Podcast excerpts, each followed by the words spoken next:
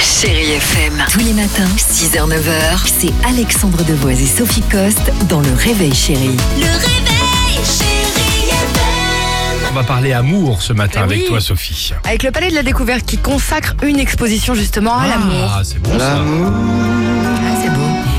On s'intéresse alors ici aux sciences de l'émotion pour décortiquer ses constructions, ses molécules et ses représentations.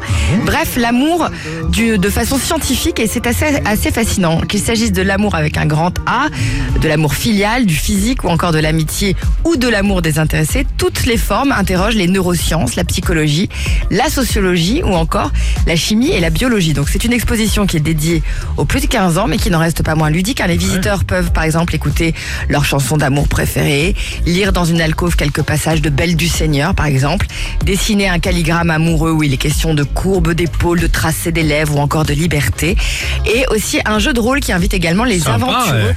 à décoder les intentions d'une ou du partenaire du soir et à décrypter s'il cherche un plan d'un soir ou On a l'amour l'image en train de terminer en slip, en train de courir dans les alcôves et tout.